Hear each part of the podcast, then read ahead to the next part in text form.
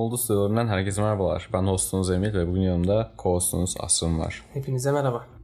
Bugün Çözemeyen Gizemler serimizin ilk bölümünü çekeceğiz. Serimize Girift ismini verdik. Bunu Google'dan araştırabilirsiniz. Anlamı güzel. Nasıl bulduğumu başka bölümlerden anlatırım. Evet, bugün konumuz ne? Bugün konumuz D B. Cooper. Ne yapmış abi bu adam? Neden çözülememiş bu olay? Abi, D B. Cooper yirmi dört Kasım bin dokuz yüz yetmiş bir'de Portland Hava Yolları'na gidiyor. Northwest Hava Yolları üç yüz beş sayılı sefer sayılı uçağına bir adet bilet alıyor. Bu uçuş Seattle'a gidiyor. otuz dakika. Yani Amerika'da böyle eyaletler arası uçuşlar çok meşhur. otuz dakika, kırk dakika falan diye. Parayı nakit olarak veriyor, hiçbir kayıt bulunmasın diye. Sonra sessiz sakin uçağa geçiyor D B. Cooper. Uçakta Boeing yedi yüz yirmi yedi. Bu önemli bir detay çünkü yedi yüz yirmi yedi'nin arkasında bizim bildiğimizin bildiğimizden biraz daha farklı olarak merdiven var. Evet, bütün olay sanırım o merdivenler üzerinden dönüyor. Bütün olay evet merdivende patlıyor ve o dönem sadece iki tane uçakta var. Bu, bu bir tesadüf mü, D B. Cooper mı kendi seçmiş bu uçağı, siz karar verin artık. Her neyse, o gün D B. Cooper siyah ceket, siyah pantolon, siyah ayakkabı ve bir adet klipsli kravat takıyordu. Takım elbise diyebiliriz yani. Tak. Yerini düzeltiyorum şimdi. Neyse. Her neyse. Ve bir adet güneş gözlüğü vardı. Bunlar tabii hosteslerin ve uçaktaki diğer yolcuların anlattığı şeyler. Bazı kaynaklara göre on sekiz C koltuğuna oturuyor, bir adet sigara yakıyor. Ki o dönem sigara yakmak yasaldı. Hatta iki binlerin başına kadar bildiğim kadarıyla yasaldı uçaklarda. Bir adet bourbon ve soda söylüyor. Paşamın keyfi yine evet, zengin. Tarzını biliyor. Adam işini biliyor. Hani uçak soyacağız ama hani bir adet sigarayla bourbonumuzu yapalım demiş adam. Her neyse, uçak kalktıktan sonra hostes Florence Schaffner'ı yanına çağırıyor ve ona bir adet kağıt veriyor. Schaffner herhalde yine benimle flört etmek isteyen numarasını yazan birisidir diye bu kağıda bakmadan cüzdanını atıyor. Sonra Cooper diyor ki o kağıda bakmak isteyebilirsiniz. Bir adet bomba var bende diyor. Yani en romantik giriş olmazsa böyle bir giriş yapıyor. Schaffner hemen bakıyor, gidiyor kokpittekilere haber veriyor. Sonra Cooper'ın yanına gelip oturuyor. Cooper'dan bombayı göstermesini istiyor.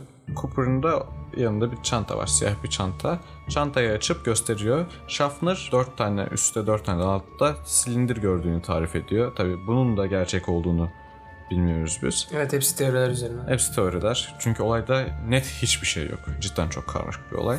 Her neyse, pilotlar işte Seattle'dakilere haber veriyor, F B I olayın içine giriyor falan filan. Cooper'ın üç tane isteği var. Biri yüz bin dolar ki o dönemin iki yüz doları bu anın bir milyon iki yüz binine denk geliyor. O dönem para daha değerli tabii, krizden önce falan. İkinci isteği dört adet paraşüt, ikisi öncül, ikisi de rezerv paraşüt. Seattle'da benzin doldurup Mexico City'ye gitmek istiyor. Uçağın pilotları bu istekleri hemen Seattle yerel polisine bildiriyor. Seattle yerel polisi Seattle Bankası'yla hemen irtibata geçiyor. O dönemde Seattle Bankası'nda iki yüz elli bin dolar fidye parası var. Bu rezerv edilmiş ve hepsinin kayda tutulmuş paralar. Böyle bir durum olursa hemen bunu kullanacaklar, hiç zaman kaybetmeden verebilsinler diye. Alıyorlar iki yüz bini ve dört tane paraşütü yakınlardaki bir e, atlama paraşüt okulu, ne deniyor ona? Paraşüt okulu? Paraşüt okulu. Ya paraşütten diving school deniyor İngilizce. Ne onun Türkçesi? Ne deniyor? Ne deniyor? Ne, ne alaka o? Nereden çıktı? Hayır. Ne diyecektin? Hayır. Öyle bir şey var hani diving school'dan alıyorlar paraşütü. F B I kendisi vermiyor. Allah Allah. Aynen. Yani bayağı aslında bir şeyler öğreniliyor podcast'tan. Her neyse, yakındaki bir diving school ne? A few moments later. Ay, paraşüt okulu. Evet, paraşüt okulu. Atlama, zıplama. Atlama. Evet. Paraşüt okulundan temin ediyor diye düzeltelim. Temin ediyorlar. Uçak Seattle'a indikten sonra Schaffner gidiyor, parayı polisten alıyor. Parayı ve paraşütleri alıyor. Uçağa geri dönüyor. Bundan sonra Cooper, Schaffner'ın ve yolcuların uçaktan tahliyesini istiyor. Tahliye ediliyorlar. Bundan sonra uçakta beş kişi kalıyor. Cooper, Tina Mucklow, Mucklow değil mi? Mucklow. Tina Mucklow, pilot, yardımcı pilot ve bir adet uçuş mühendisi kalıyor. İki saat boyunca benzin doldurma sürecinden geçiyorlar. Çıkan bir arıza yüzünden ki Cooper buraya biraz sinirleniyor bazı kaynaklara göre. Ve pilotlar buna Mexico City'ye uçmasının mümkün olmadığını söylüyorlar. Çünkü o dönem Boeing yedi yüz yirmi yedi'nin bin mil uçuş kapasitesi var. Biraz sarstıktan sonra üç tane muhtemel yeniden benzin doldurma noktalarından birinde karar kılıyorlar. İsmi Reno olması lazım. Reno bölgedeki bir havaalanından gitmek üzere yol alıyorlar. Uçuş başladıktan yaklaşık yirmi dakika sonra pilotlar uçaktaki hava basıncının düştüğünü anlıyorlar ve uçak türbülans gibi titremeye başlıyor. Buradan da Cooper'ın merdivenleri açıp indiğinden şüpheleniyorlar. E peki hiç kimse merak edip gelmemiş mi Cooper? Hah, güzel nokta. İlk başta Tina onunla birlikteydi ama uçak kalktıktan biraz sonra Dan Cooper rica ediyor Tina'dan, o da kokpite geçiyor ve kapıyı kilitliyor ve ondan sonra kimse Cooper'ın ne yaptığını bilmiyor. Yani Tina'nın söylediğine göre Tina bir, bir süre sonra bakıyor, Cooper'ı e, paraşütlerle uğraşırken görüyor. Yine kapatıyor, kokpite geri dönüyor. Merdivenlerin açık olduğunu bilmiyorlar bu sırada, sadece şüpheleniyorlar. Bu şekilde iniyor uçak Reno havaalanına ve orada söylenenlere göre bin adet F B I ajanı onu bekliyormuş. Hani hala uçakta olabilir diye, atlamamış olabilir diye. Ve uçakta tabii ne Dan Cooper var ne de para. Olayı anladığınıza göre şimdi bulgulara geçelim isterseniz. F B I uçakta birkaç eşya buluyor. altı tane sigara izmariti, Cooper'ın önceden giydiği klipsli kravat, paraşütlerden iki tanesi ve bir tane halka açıklanmayan bir obje. Ne olduğunu söylemiyorlar. E peki geleceğiz. Bu izmaritler var diyorsun. İzmaritler... Ha. D N A falan o zamanlar yok mu? Neden bulamamışlar? İşte olmuş. D N A sanırım o dönem yok. Birkaç sene sonra akıllarına geliyor D N A analizi yapmak. Ama kayıp izmaritler. İzmaritler kaybolmuş. Yani koskoca F B I altı tane izmariti kaybetmiş. Beni koysalar ben bile alırım o izmariti. Yani. yani. Keşke bizi koysarmış o dönem. Neyse. Adamlar kırk beş sene araştırmış konuyu. Biz burada yirmi dakikada anlatmaya çalışıyoruz. Paraşütlerden biraz bahsedeyim. İki tane öncül, iki tane de rezerv paraşüt var. Bir öncül, bir rezerv paraşüt uçakta bulunanlar. Daha modern ve yönlendirilebilir modeller. Cooper'ın aldığı iki tane ise askeri tipte ve yönlendirilemiyor. Şimdi buradan bazı teoriler körükleniyor. Acaba Cooper bir asker miydi önceden ya da bir havacılık geçmişi var mıydı diye. Ama teorilere sonra devam ederiz. Şu anlık bunu bilmeniz yeterli ve paraşütlerden bir tanesinin içine açılıp dağıtıldığını görmüşler. Herhalde parayı falan saklamaya çalışıyordu. Bu da Tina'nın söylediği şeyle eşleşiyor zaten. O yüzden de Tina'dan pek şüphelenmiyorlar ama bence yine şüphe uyandırıcı bir karakter kendisi. Bu araların hepsinden sonra tabii uçakta da bir şey bulamayınca F B I olayı halka açıyor ve soruşturma başlıyor. Şimdi daha öncesinden bahsetmiştik. Bu paranın hepsinin kaydı var ve hepsi belli bir seri numarasıyla başlıyor. Ve hepsi yirmi dolar halinde. Cooper bunu spesifik olarak istiyor. Ama yine de F B I hepsinin kaydını alabiliyor. Gazeteye ilan veriyorlar. İşte Dan Cooper isimli birisi uçak kaçırdı. Bu kadar para aldı. Bu paranın herhangi birisi size gelirse lütfen bize haber verin.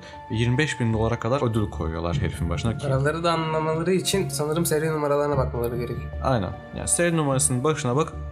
Parayı direkt ihbar edebiliyorlar kayıtlı olduğu için. Tabii kimse para ihbarında bulunmuyor çünkü paralar bulunamıyor hiçbir şekilde. Ta ki dokuz sene sonrasına kadar. dokuz sene sonra bir çocuk Tena Bar sahilinde oynarken ya da kamp kurarken bazı kaynaklara göre para görüyor.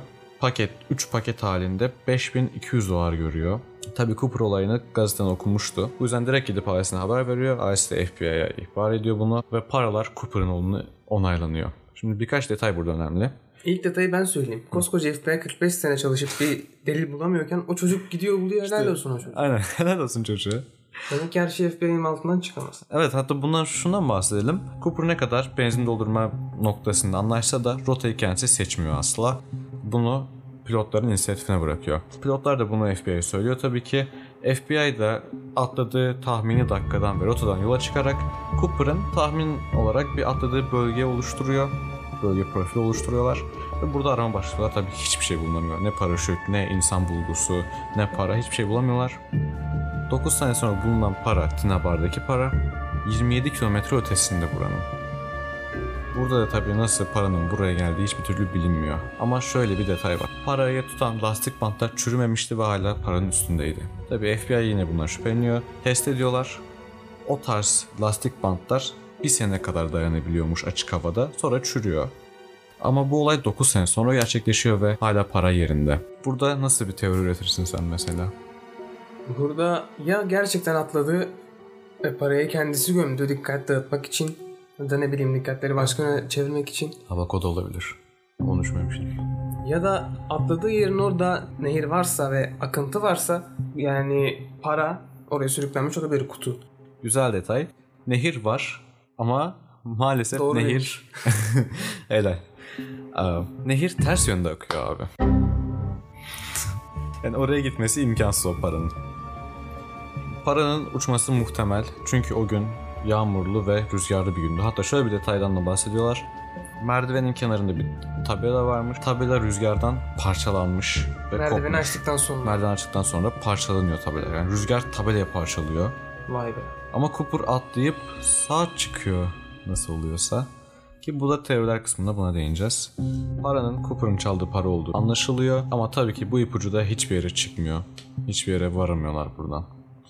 Ama tabii ki şüphelimiz yok mu? Şüphelimiz var. Hatta sekiz yüzün üzerinde ilk başta şüpheli var. Hatta çok güzel bir detay da var burada. Şüphelerin arasında baş harfleri D B. Cooper olan birisi de var. Ve bir haberci Dan Cooper haberini yaparken çok acelesi varmış. D B. Cooper şüphelisini elemeyi unutuyor. D B. Cooper olarak veriyor herifin ismini ve o gün bugündür herifin ismi D B. Cooper kalıyor. Ki D B. Cooper'ın adamla hiçbir alakası yok. Adamın verdiği isim Dan Cooper. D B. Cooper değil. Her neyse. Şüpheliler. İlk şüphelimiz Richard McCoy. Richard McCoy'un şüpheli olmasının en büyük sebebi taklit bir kaçırma olayı yapması. Ve tabii bundan sonra tutuklanıyor. Gerçekleştirmiş mi? Gerçekleştirmiş. O da bir Boeing yedi yüz yirmi yedi çalmış. O da dört tane paraşüt istemiş. O da bende bomba var demiş. Ve yazdığı mesajında en sonunda no funny stuff yazmış, ikisi de söylenenlere göre. Hani şaka yapmayın. Evet, ciddiyim ben demiş hosteslere. Ve yine söylentilere göre F B I hiçbir türlü halka açıklamadığı tanımlanamayan objeniyi McCoy'un ailesi onaylıyor. Bu Richard McCoy'un diyor bu obje. Ama objenin ne olduğunu bilmiyoruz biz de. Ama sonra tanımlara uymadığı için Richard McCoy listeden çıkarılıyor. Yani Richard McCoy aslında abi D B. Cooper'a düşünsene, bir adam iki kez aynı şeyi nasıl yapsın ki? Yapabilir yani, mi sence? Ve bu kapasitesi niye ikinci tutuklanıyor ki? Yani tamam, suç yaptığı suç sonuçta, onun için alırsın tutuklarsın ama yani şüpheli diye de bakmazsın yani. Ki tutuklanıyor, kırk beş sene hapis yatıyor. Şerefsiz. İkinci şüphemiz Duane Weber. Bu neden şüpheli listesine girmiş? Abi bunun olayı çok komik. Ölmeden bir saat önce ölüm yatağındaymış, bir hastalığı varmış. Karısına diyor ki, sana söylemem gereken çok gizli bir şey var, benden koparım. Yani karısına yatak odasında söylediği bir laf yüzünden şüpheli listesine mi girmiş? Aynen. Bu yüzden şüpheli listesine alınıyor. Ve evet, söylenenlere göre bazen uyurken işte uçakta parmak izleri bıraktım gibi şeyler sayıklıyormuş. Ve bir adet yarası varmış dizinde. O da uçaktan atladığında olmuş diye şüpheler var. Ama tabii ki yani çok komik olduğu için direkt listeden çıkarılıyordu Duane Weber'da. Bana kalırsa çok film izlemiş. Üçüncü ve en önemli şüphelimiz Robert Rackstraw.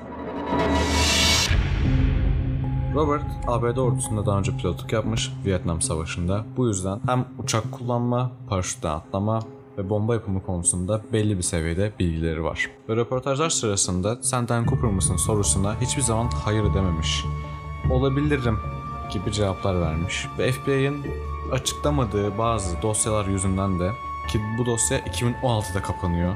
Evet, tam kırk beş sene sonra. Tam, tam kırk beş sene sonra kapanıyor ve F B I'nin ve birçok yazarın da bir numaralı şüphelisi Robert Rackstraw ve tabii ki Robert Rackstraw da ölüyor. O yüzden hiçbir şekilde onaylayamıyoruz bu olayı. A B D ordusunda olması seçtiği paraşütle de alakalı sanırım. Evet, bazı yazarlar ve F B I ajanlarına göre Dan Cooper'un kesinlikle bir askeri, en azından bir pilotluk tecrübesi var. Çünkü yer hakkında çok spesifik detaylar veriyor. Paraşütten anladığı da kesin ve bahsettiğim gibi yönlendirilebilir paraşütü değil, askeri tipte olan paraşütü seçmiş. Atlarken ve hiç pratik değil. Gece karanlığında, rüzgarlı ve yağmurlu bir havada körlemesine atlamış ve askeri paraşüt var, yön de veremiyor. Bu yüzden çoğu teorisyenler Dan Cooper'ın askeri bir geçmiş olduğuna inanıyorlar. Robert'ın da şüpheye seçilmesinin en büyük sebeplerinden biri A B D ordusunda pilotluk yapması ve A B D ordusundan atılıyor. Olaydan iki ay önce yalan söylediği için oradan atılıyor. Ne hakkında yalan söylemiş ki? Onu bilmiyoruz, onu açıklamıyorlar. Ama yalan söylediği için oradan atıldığını biliyoruz. Sanırım oradaki paraşütçüler için at, e, atlayışları gece yapıyorlarmış. Daha tecrübeli olabilsinler diye. Gece atlamasının nedeni de bu olabilir. Olabilir. O da muhtemel bir sebep.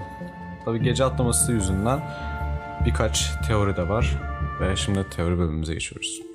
İlk teorimiz Dan Cooper uçaktan atladı ve kurtulamadı. Nasıl kurtulamadı, öldü mü demek istiyorsun? Hayır. Evet, yer açıkladı. Olamaz. Neden? E, paraları nasıl açıklayacaksın? E, paralar, paralar var. E, paralar uçmuş olamaz mı? Rüzgar getirmiştir ha. O rüzgar, o rüzgar paraları yırtacak kadar güçlü bir rüzgar mıydı cidden? Şimşek paranın içinden mi çarptı da yırtıldı falan? Ne oldu abi ya? İşte o yüzden bu teoride çok desteklenmeyen bir teori. Evet, ben de seni çürüttüğüme göre ikinci teoriye geçebiliriz. İkinci teorimize geçelim. Bu bizim uydurduğumuz bir teori. Gerçek olma olasılığı sıfıra yakın ama yine de anlatmayacağım. Ya sonuçta hikayede hiçbir, ya hikaye diyoruz aslında, hiçbir hikaye. Gerçeklik olmadığı için teoriler çok mantıklı geliyor insana. Evet. Teorimize göre Dan Cooper hiçbir zaman yoktu. Bu hosteslerin ve pilotların uydurduğu bir hikaye. Yani hostesler, içerideki ekip kendisi mi yönetti bütün bu olayı?